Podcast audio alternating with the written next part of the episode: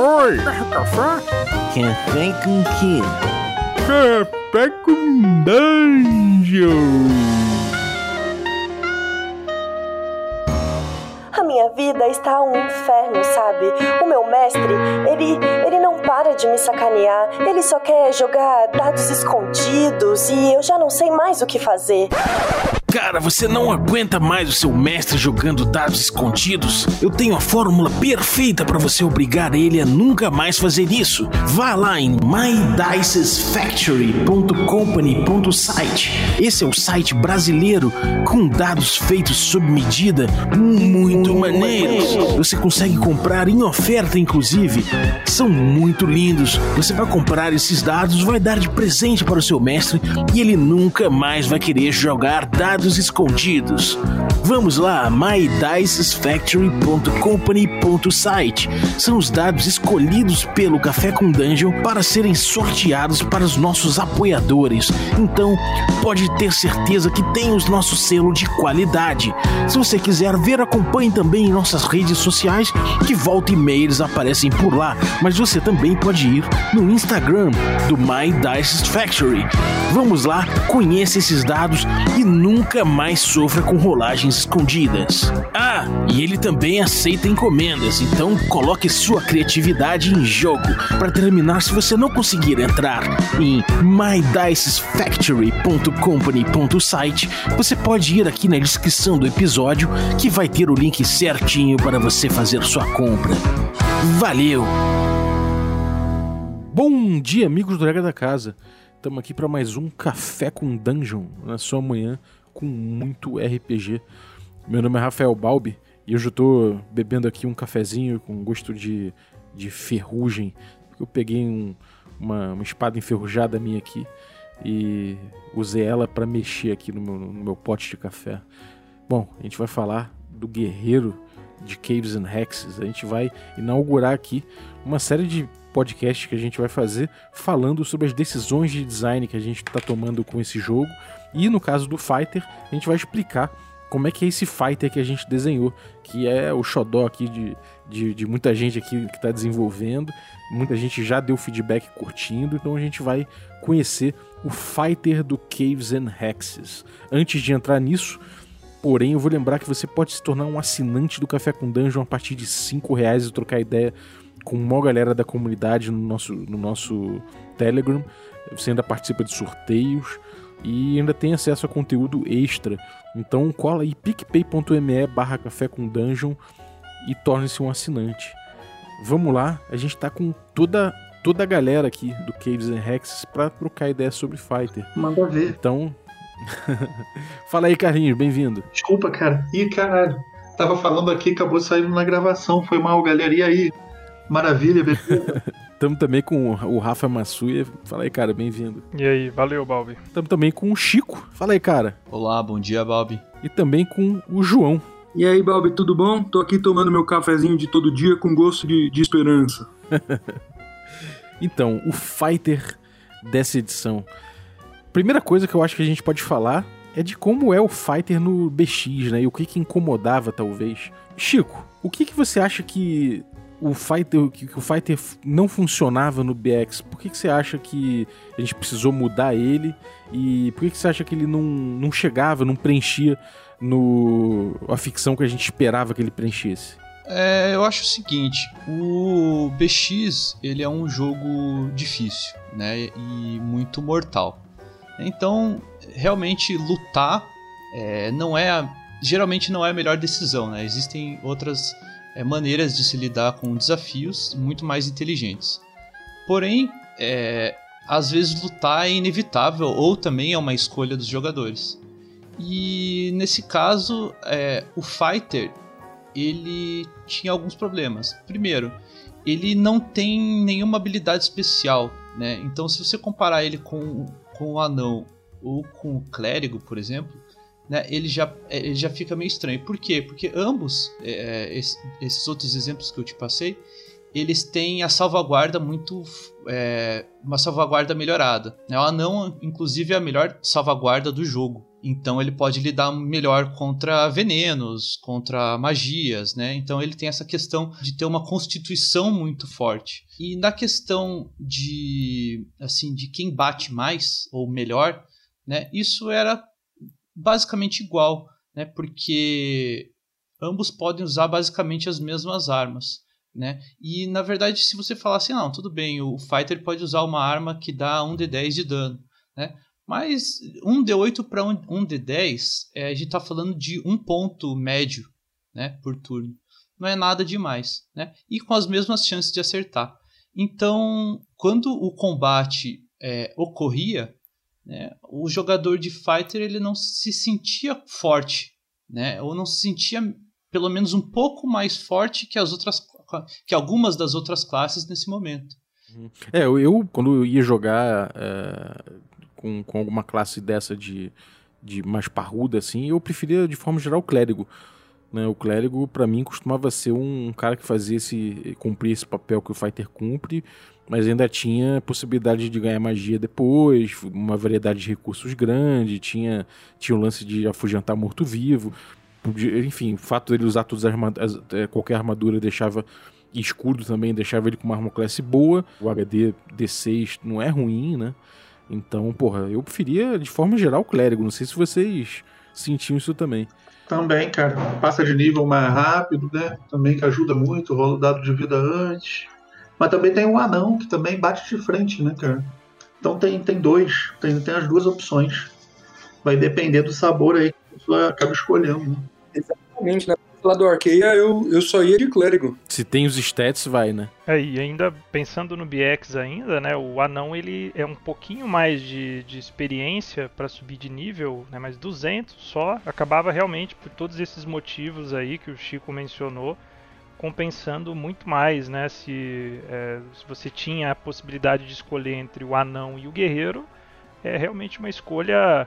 É, não fazia muito sentido escolher o guerreiro, né? E é justamente nesse nicho aí de, de design, né? Esse espaço de design que a gente procurou inserir, né, a nossa proposta, né? Eu acho que no B X original, essa diferença entre classes, ela tende até a suavizar é, com, com, com ganho de X P, né? Então, lá na frente, o guerreiro talvez, com, também com itens mágicos, etcétera, ele pareça mais forte. Mas dentro da O S R a gente perce, perce, é, percebe que as pessoas jogam mais nos primeiros níveis, né? Principalmente o primeiro nível. Eu acho que é, talvez seja o nível mais importante e que todas as outras classes ganham todas as habilidades. É, essa experiência no primeiro nível ela, ela é muito crucial, né, cara? E o Fighter, se, tipo, você jogar com o Fighter no primeiro nível não fazia muito sentido, né? Na verdade, o Fighter, se você avançasse bem, realmente ele...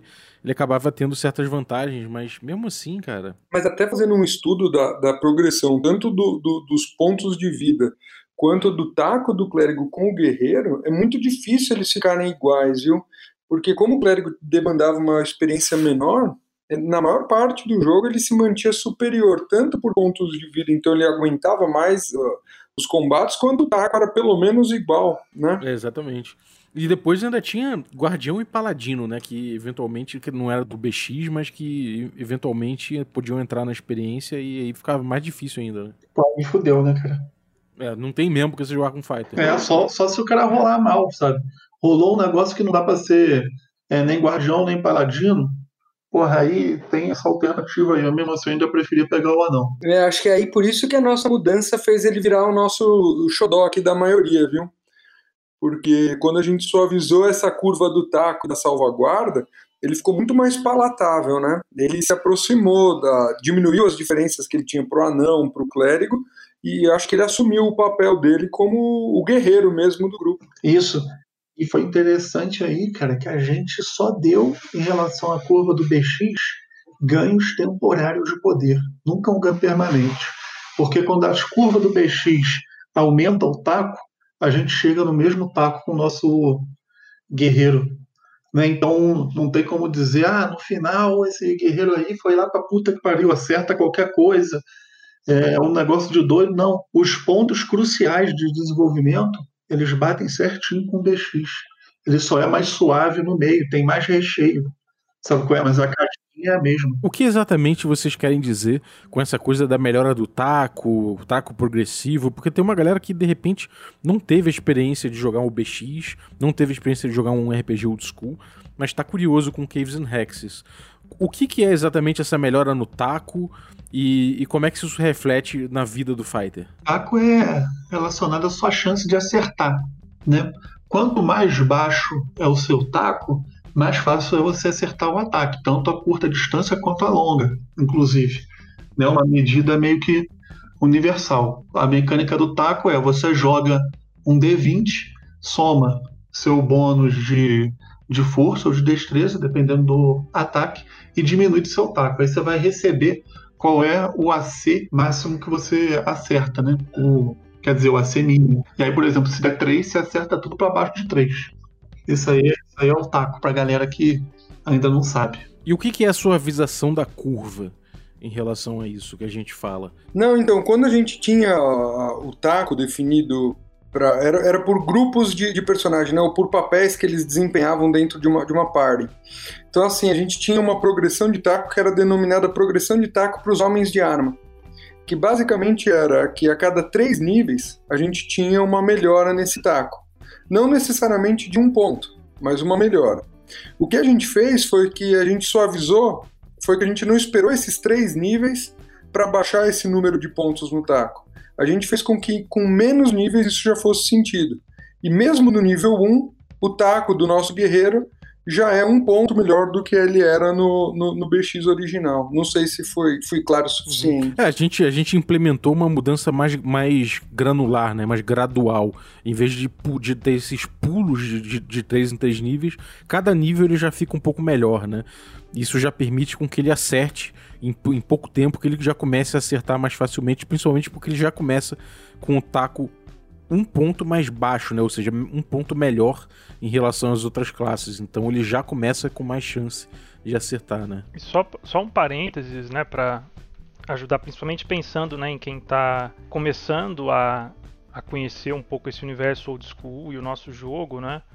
É, então nós temos, né, duas formas de você calcular a sua probabilidade de acerto. Uma que é a clássica, né, do, do D e D, que é o taco, né, que o Carlos explicou, que é, e a outra que é que se populariza ali principalmente depois da terceira edição do D e D, ainda que não seja é, uma adição exclusiva do D e D, isso já tinha aparecido em outros sistemas, né, que é o A C ascendente, né? Então é basicamente inverter a operação, né, em vez de ter um taco que se torna melhor progressivamente, ter um valor adicional fixo vinculado à, à tabela de progressão, um bônus de ataque que se soma e aí busca é, igualar ou superar a classe de armadura, né, que passa a ser o, o valor alvo que se busca então é, obter com essa rolagem. E, e o raciocínio é o mesmo, né?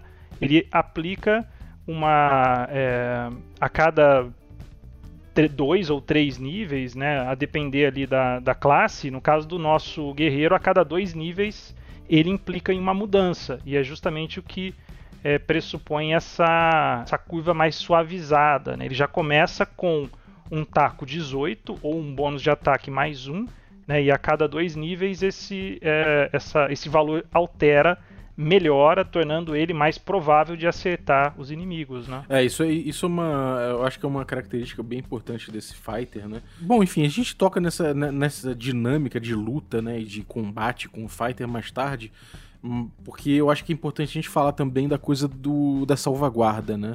Do, do save and throw, ou seja, do, da jogada de, de, que, que você vai fazer para escapar de certos perigos muito claros, como baforada, baforada é, contra morte, contra veneno. A gente tinha falado que o anão era muito melhor nisso. Como é que tá isso do fighter agora? Como é que tá essa jogada de proteção do fighter agora? O anão, ele continua sendo melhor, né? Isso eu acho que é, um, é uma... É uma questão da fantasia dele, né? Ele, anões, anões são fortes e robustos. É, e o pequenino também, né? Os dois, eles aguentam muito bem esse tipo de, de ataque, né? Ou veneno, ou magia, né? Que eles recebam. Mas agora a salvaguarda, ela... Como ela, dos outros personagens, dos outras classes, ela também abaixa, baixava junto com o taco, né? A gente fez da mesma forma. Ele começa igual, era a salvaguarda do, do guerreiro. mas é, assim que o taco do guerreiro abaixa, a salvaguarda também melhora. A nossa progressão aqui, só para ilustrar, né? Eu tinha dito antes que era a cada dois níveis, mas na verdade ela segue a proporção de dois, um, dois, um, dois, um. Né? Então ela, ela se mantém, né? Por exemplo, o taco, né? Ele se mantém nos nível, níveis um e dois em dezoito, ou o bônus de ataque mais um. Aí no nível três ele aumenta, e aí depois já no nível quatro ele aumenta novamente, e daí ele permanece nesse mesmo valor no nível cinco, e assim progressivamente, dois, um, dois, um. E aí isso pressupõe tanto a melhora do taco, a melhora da, do, dos pontos de vida, que já é normal, padrão, né, de todas as classes, e também a da salvaguarda, ela segue essa mesma progressão, né, de dois, um, dois, um. O barato disso aí é o seguinte, o guerreiro, ele é um cara focado em combate, a vida dele é, é combate, todo treinamento e educação dele é voltado a combate. Agora, se você pegar um guardião ou um paladino, eles têm outras áreas de conhecimento que eles têm que acessar, né, fora o combate. Então esses, por exemplo, mantêm a progressão original, que até se encontram com a do guerreiro, mas ela não é suavizada. Então muitas vezes, temporariamente, eles estão um passo atrás do guerreiro no que é combater, mas um passo à frente em outras habilidades que eles venham a ter, né? A gente vê que o fighter também tem uma coisa que passou a ser importante. Ele, ele já tinha o D dez de vi, o, o D oito de vida, né? Então ele já tem um, um H T bom, mas ainda assim não é tão mais alto do que, os, do que as outras classes. A gente viu que não era suficiente pra gente escolher o, o fighter, o, o guerreiro, né? Como é que é agora que a gente, a gente mudou isso na, na progressão de level, né? O, a progressão de level vai mexer com essa vida dele, né, cara? Ele vai acabar tendo um, uma escalada de vida maior, né? É verdade, porque como ele tá com dez por cento a menos de, de X P requerido, então isso aí meio que se equalizou, ou seja, ele vai escalar a vida é, numa velocidade um pouco maior, sim. Né, o level dois, o pessoal tem uma ideia, a gente tá cobrando aí mil e oitocentos de X P, né, e se pegar um B X, por exemplo, são dois mil. Né? Então é uma diferença aí de dez por cento que a gente colocou justamente para o fighter poder progredir mais rápido, tanto no ponto de vida quanto na salvaguarda, né? Para ele ser aquele cara frente de combate mesmo. Bom, isso aí já então já faz ele fica um pouco mais parrudo, ele aguenta mais o combate, ele aguenta mais um, umas bordoadas aí, pode ser que morra ainda assim numa, numa bordoada só, mas na teoria, em pouco tempo, ele vai levelando a, a, a ponto de acumular mais, mais, mais vida, né? E essa coisa de não ter mais habilidade, quer dizer, ele, ele não tinha, né? Mas a gente não... Uma coisa que muita gente veio perguntar pra gente é, cara, por que vocês não colocam um, feito de, um grande feito de armas? Ou vocês não, vocês não colocam manobras? Ou por que vocês não colocam habilidades especiais pro guerreiro? Né? Isso é uma coisa que muita gente veio perguntar. É, o B, no B X não tinha, né? No D e D B X não existia, mas muita, muitos retroclones, muitos retroclones não, mas muitos, muitos redesenhos do D e D básico começaram a usar isso, né? Por que que a gente não bota o guerreiro com habilidades especiais? O Tess eu acho que é, que é muito legal, viu, Balbi? Eu acho que conforme a gente vai lendo e relendo o, o Quick Primer e digerindo o que seria o Combat Fu, a gente percebe que a inserção desses feitos de armas, essas manobras, essas qualquer coisa assim, na verdade elas são muito mais limitantes do que, do que expansoras do, do modo de jogar, sabe? Porque você fica restrito a, a utilizar essas habilidades. Você tem aquela, aquela, habilita, aquela habilidade positivada, então quer dizer que você tem só aquela habilidade. Quando você não tem nada escrito, você tem todas as outras. Então você pode abusar do, do, do Combat Fu para todo lado.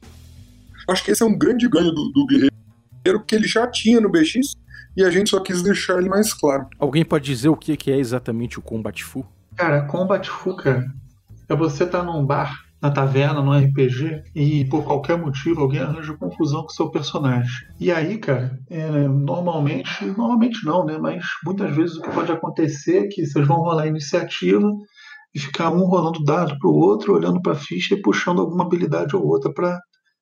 para poder evocar ali na hora, né? E é claro, a pessoa está jogando, ela está querendo fazer o melhor jogo possível, então muitas vezes ela está até descrevendo as ações dela, mas sempre em cima de alguma referência que ela está lendo. O Combat Fu é diferente disso. é você olhar e ver que o cara quer, quer te bater, rolar a iniciativa, ganhou, você vai chegar, meu irmão, eu já peguei meu pé e plau, pisei no pé daquele cara ali na hora, já segurei a garrafa que estava do, do outro lado da mesa e fui quebrar aquilo ali na cabeça dele. É você simplesmente usar o ambiente, usar todas as coisas à sua volta e todos os recursos descritivos que você conseguir é, na hora para apimentar a luta e tornar ela viva. E todo mundo vai fazer isso, jogadores, mestres. Então o combate ele vai ser dinâmico, caótico, rápido. Isso é Combat Fu. É, no, no Dungeon Crawl Classics a gente tem aquela coisa do, do grande efeito de armas. O que, que é isso?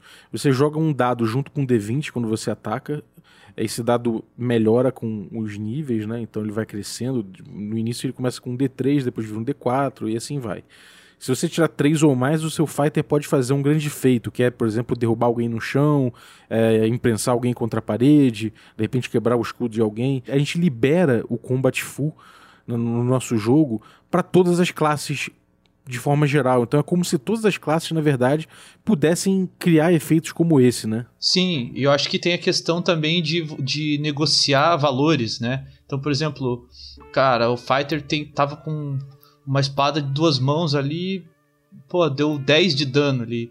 Então ele vai falar, pô, mestre, é, eu matei a criatura, mas será que esse dano não passou pra criatura de volta? Porque a criatura tinha pouca vida. Daí o mestre pode falar, não, eu acho que, acho que faz sentido. Ou, ou o sangue espirrou e deixou a, a criatura ao lado cega, sabe? Então é essa questão da, da granularidade dos resultados também, também é bem negociável. É, isso é uma coisa bem peculiar, né? Porque de acordo com o Quick Primer, a gente é autorizado, por assim dizer, ou a gente é estimulado a, a aproveitar melhor as rolagens, não só de uma forma binária, né?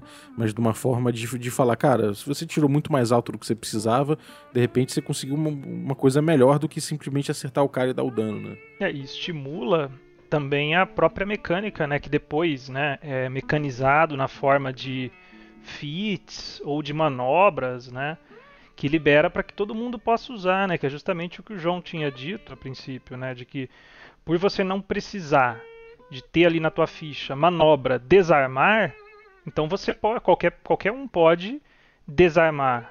Qual que é o trunfo do guerreiro? O trunfo do guerreiro é que ele tem um taco maior que todos, né? Figurativamente, literalmente, né? Porque ele é o cara que vai descer o tacape, que vai sentar a porrada. Então ele é o personagem que todo mundo vai contar na hora do combate, na hora que a coisa der errada, né? Porque é o que o Chico tinha dito antes, né? É, o combate no old school, ele não é desejável, ele é o último recurso, mas uma vez que, né, o grupo tem entrado no combate, que entendeu que ali era um risco é, que eles estão querendo correr, que vale a pena correr, né, é, o guerreiro é o cara que vai realmente poder resguardar o grupo, poder dar um auxílio é, significativo, e aí essa mecânica, né, essa, é, recurso do Combat Fu, ele justamente é, visa dá mais substância para esse momento do combate, para não ficar essa coisa monótona, né? De ah, acertou, beleza, dá o dano, ok, errou, ok, ok, vamos lá, próximo turno, né? Para não ficar uma coisa muito mecanizada e dar realmente um pouco mais de sabor, um pouco mais de vida, um pouco mais de dinâmica ao momento do combate, né? E outra coisa importante dentro disso aí foi a exclusão Da, da ordem de combate, né, e da característica armas lentas como buff indireto. Como é que funciona isso? Então, porque, porque essa exclusão da ordem de combate per- permite essa, que essa fluidez continue, né? Porque você pode decidir uh, o que você vai fazer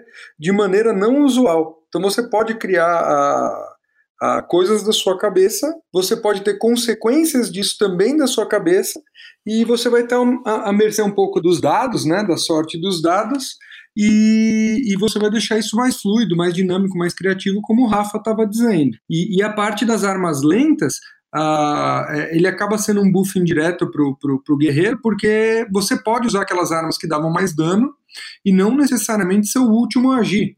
Então, basicamente, como o nosso combate é mortal no, nesse tipo de, de jogo, o cara que atacava por último, às vezes já estava morto. Então não era tão interessante escolher essas, essas armas, né? Bom, e então o guerreiro fica, ele fica mais ágil, né? De, de forma geral, ele fica mais ágil, menos, menos amarrado.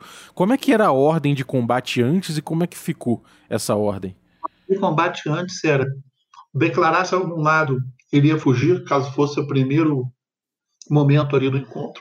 Logo em seguida, a declaração de magias. Logo em seguida, rolar iniciativa. Logo em seguida, movimentação. Logo em seguida, armas de longo alcance. Logo em seguida, magias vão ser resolvidas, que foram declaradas anteriormente. Caso a magia não possa ser resolvida, o mago perde a magia. É, logo em seguida, ataque corpo a corpo. E como é que, como é que ficou? A gente, a gente tirou algumas etapas, né? É, ele deixa, a gente deixa mais claro, né, é, o, o momento anterior que o, jogo, que o grupo meio que decide, claro, mediante as circunstâncias e as possibilidades, se vai tentar fugir ou se vai tentar engajar. E aí depois, é, digamos, dentro do combate, é rolada a iniciativa normal. O lado que ganha age primeiro, iniciativa grupal, né, como é padrão no B X. Mas agora a gente dá uma flexibilidade adicional, que é a seguinte: a gente só especifica o seguinte ponto. É, todo mundo pode agir e se mover. Inclusive, pode fazer o contrário. Pode primeiro se mover e depois agir. A gente só, é, digamos assim, não aconselha É, ficar é, quebrando a movimentação, porque isso ia gerar um, é, um bookkeeping meio desnecessário, poderia levar também a uma certa mentalidade de buscar maximizar a, as ações dentro do combate, que pode levar é, um, a um caminho de design que a gente particularmente não aconselha, mas se quisesse na tua mesa funcionar também, fica à vontade. Mas aí a gente dá essa flexibilidade, né, que todo mundo dentro do turno pode realizar uma ação e uma movimentação, não necessariamente nessa ordem. Então isso quebra um pouco aquela estrutura mais rígida do B X, né? Uhum. É, e uma coisa, uma coisa legal disso aí é que eu pedi muito que você coloca uma movimentação e uma ação e não quebra o movimento como acontece no D e D quinta edição, por exemplo. Você não abre esse espaço de, de design, por exemplo, que o cara vai falar, peraí, mas ele entrou e saiu do meu, do meu range, né, do meu alcance no mesmo round, então eu preciso, eu quero ter um ataque de oportunidade, ah, mas o cara consegue me atacar e ir embora e eu não consigo fazer nada, esse tipo de, esse tipo de problema que surge com essa possibilidade de quebrar o movimento em várias vezes, a gente, a gente anula dessa forma. Eu acho um buraco negro esse negócio de ataque de oportunidade, porque isso é um, uma mecânicazinha pequena, mas que que a hora que você vê o que ela pressupõe em volta é um sistema extremamente rígido, sistematizado de combate, porque se você vai dizer o que é, o que dá ataque de oportunidade ou não, então você tem que criar todo um sistema em volta que é justamente o que a gente está querendo evitar, né? E, e lembrando que a gente põe que existe uma diferenciação do, da, da possibilidade de movimento do, do... aventureiros também engajado no combate corpo a corpo e não engajado. Então, até para tentar é, diminuir essa, essa tentativa de, de quebrar os movimentos, a pessoa que ainda está engajada no corpo a corpo, ela só tem duas opções de movimento, que é ou recuar, tendo uma diminuição do seu deslocamento, ou, ou a retirada, que tem uma, uma penalidade da classe armadura, né? Que é o bater em retirada, né? Aquele cara que realmente vira as costas e sai correndo do combate, aí sofrendo as consequências disso, né? Uma coisa curiosa a respeito disso aí é que realmente a gente evita um, uma espiral de, de, de, de regras que, que, que serão necessárias e que o combate, afinal de contas, é uma, é uma abstração, né? Então, se a gente está trabalhando com uma abstração, é, por que não trabalhar com uma abstração mais simples, né? Exatamente. O mais simples é, inclusive, não fracionar o movimento. Quando você for se movimentar, você faz seu movimento completo e aí vai fazendo as outras coisas. Não, eu vou andar, fazer aquilo, vou andar. É... O fracionamento do movimento vai causar um impacto comportamental muito grande nisso, no, no jogo, na minha, na minha visão. De repente, um impacto positivo. E se o cara quer jogar o jogo, que ele quer pegar, botar um grid na mesa, fazer uma house rule de ataque de oportunidade e jogar de estratégia? Pode ser positivo, é um impacto. É, o próprio Gillespie faz assim. Ele usa grid e tem é, regra da casa de, de ataque de oportunidade, né? Ele, digamos assim, curte o, uma dimensão bem tática no combate. O jogo ele é aberto bastante para comportar tudo isso. Mas eu acho o seguinte, eu acho que fazendo com que o jogador possa só se movimentar uma única vez, eu acho que isso dá um peso maior para a importância da movimentação. Eu acho que é, é aquele paradoxo, né, de quando você é, restringe uma coisa, você aumenta a importância dela, né? E aí o cara vai pensar muito bem se ele realmente vai querer. Porque aí você não vai ter como se movimentar dar um ataquezinho com a espada e recuar. Ou você vai e ataca, ou se você já está engajado, você ataca e desengaja.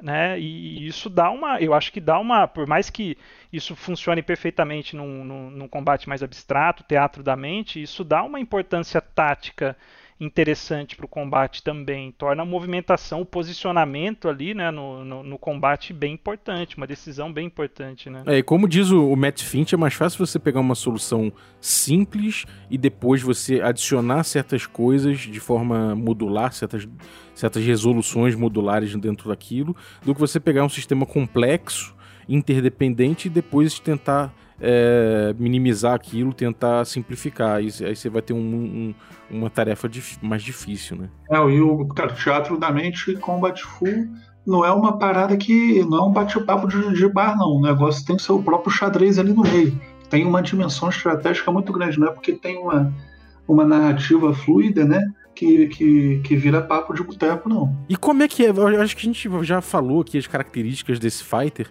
mas agora em jogo, como é que vai ser a dinâmica? Como é que vai ser o, o fighter que o jogo vai imprimir? Qual, qual vai ser essa, essa textura do fighter no nosso Caves and Hexes? Ah, eu acho que o nosso fighter vai ser exatamente o, o, que, a gente, o que eu tinha falado na abertura, né, do programa.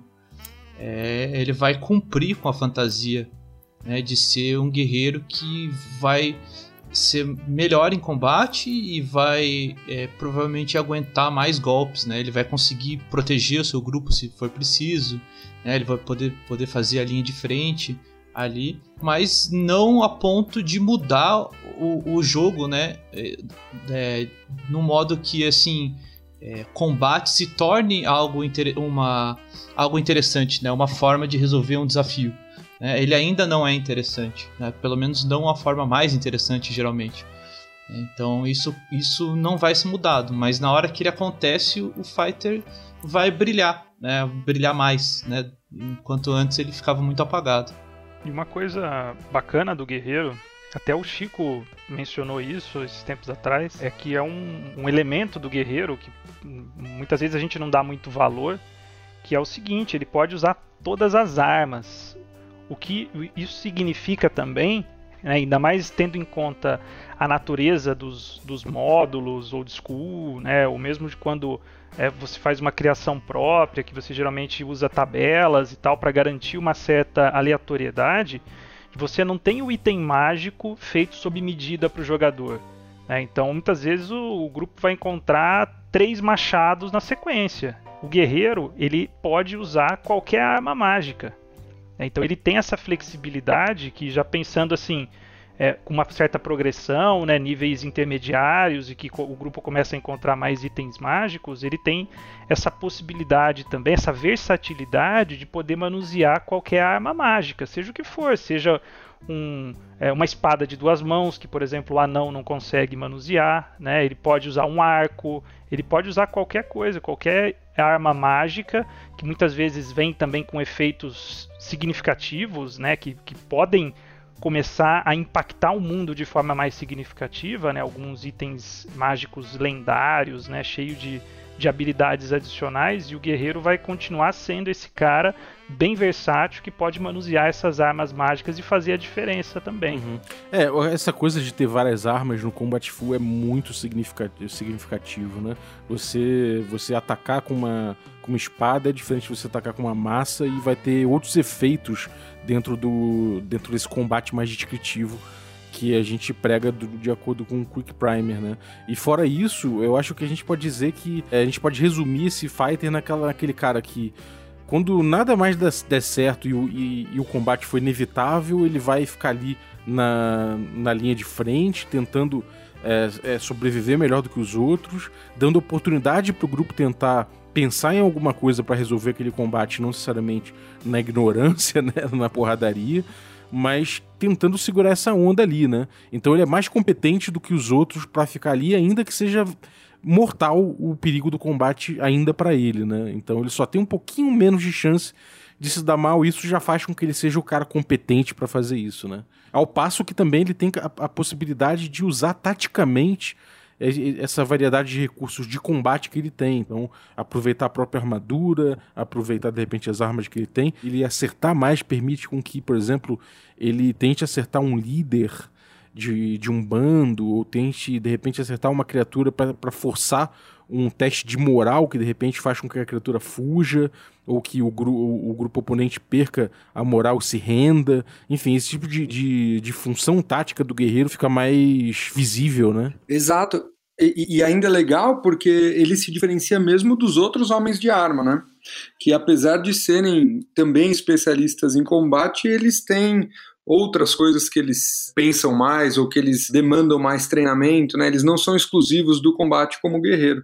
Então ele acabou tendo uma, uma classe de taco, uma progressão única uh, para encaixar nesse papel. É, cara, realmente eu acho que a gente teve bastante mudança no guerreiro e as mudanças fizeram ele ficar mais competente de forma geral, mais gostoso de jogar, né? E mais de acordo com o Primer. Então é isso. Bom, algum recadinho aí, Carlinho? Isso aí. Joguem Archaia e joguem de guerreiro. Na verdade, também falar que se alguém quiser testar o Caves and Hexes, ou... no Archaia tá rolando já Caves and Hexes. E aí, se a pessoa tiver interessada em testar o sistema, pode colar lá com a gente e, e jogar uma mesa, que aí você conhece lá, se tiver interesse.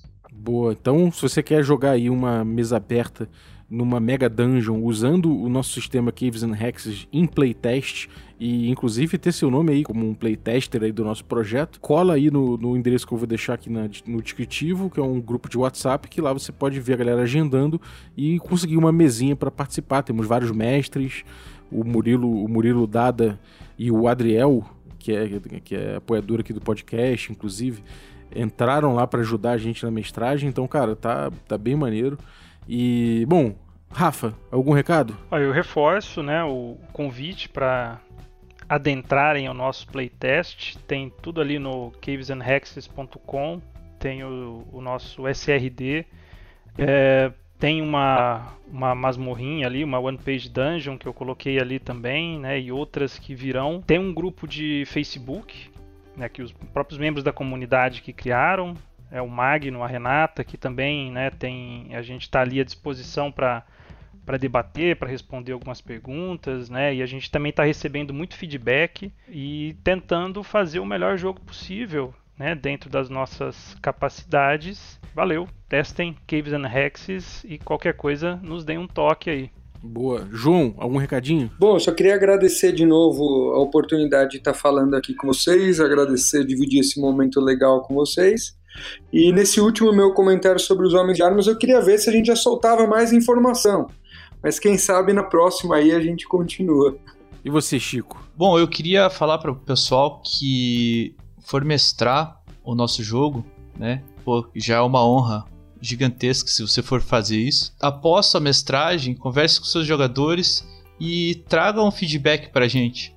Né? A gente tem, no momento, até um grupo no WhatsApp, tá, com os mestres que estão rodando o nosso jogo, como o Mestre Kiral, o Magno, o Samuca, o Gabner, o Charles, né, e eles estão dando uns feedbacks muito interessantes, né, que estão abrindo nossa cabeça é, em relação da, ao design que a gente propôs, né, o que, o que dá certo, o que não dá certo, né, onde a gente pode mexer, melhorar. Então isso é muito importante.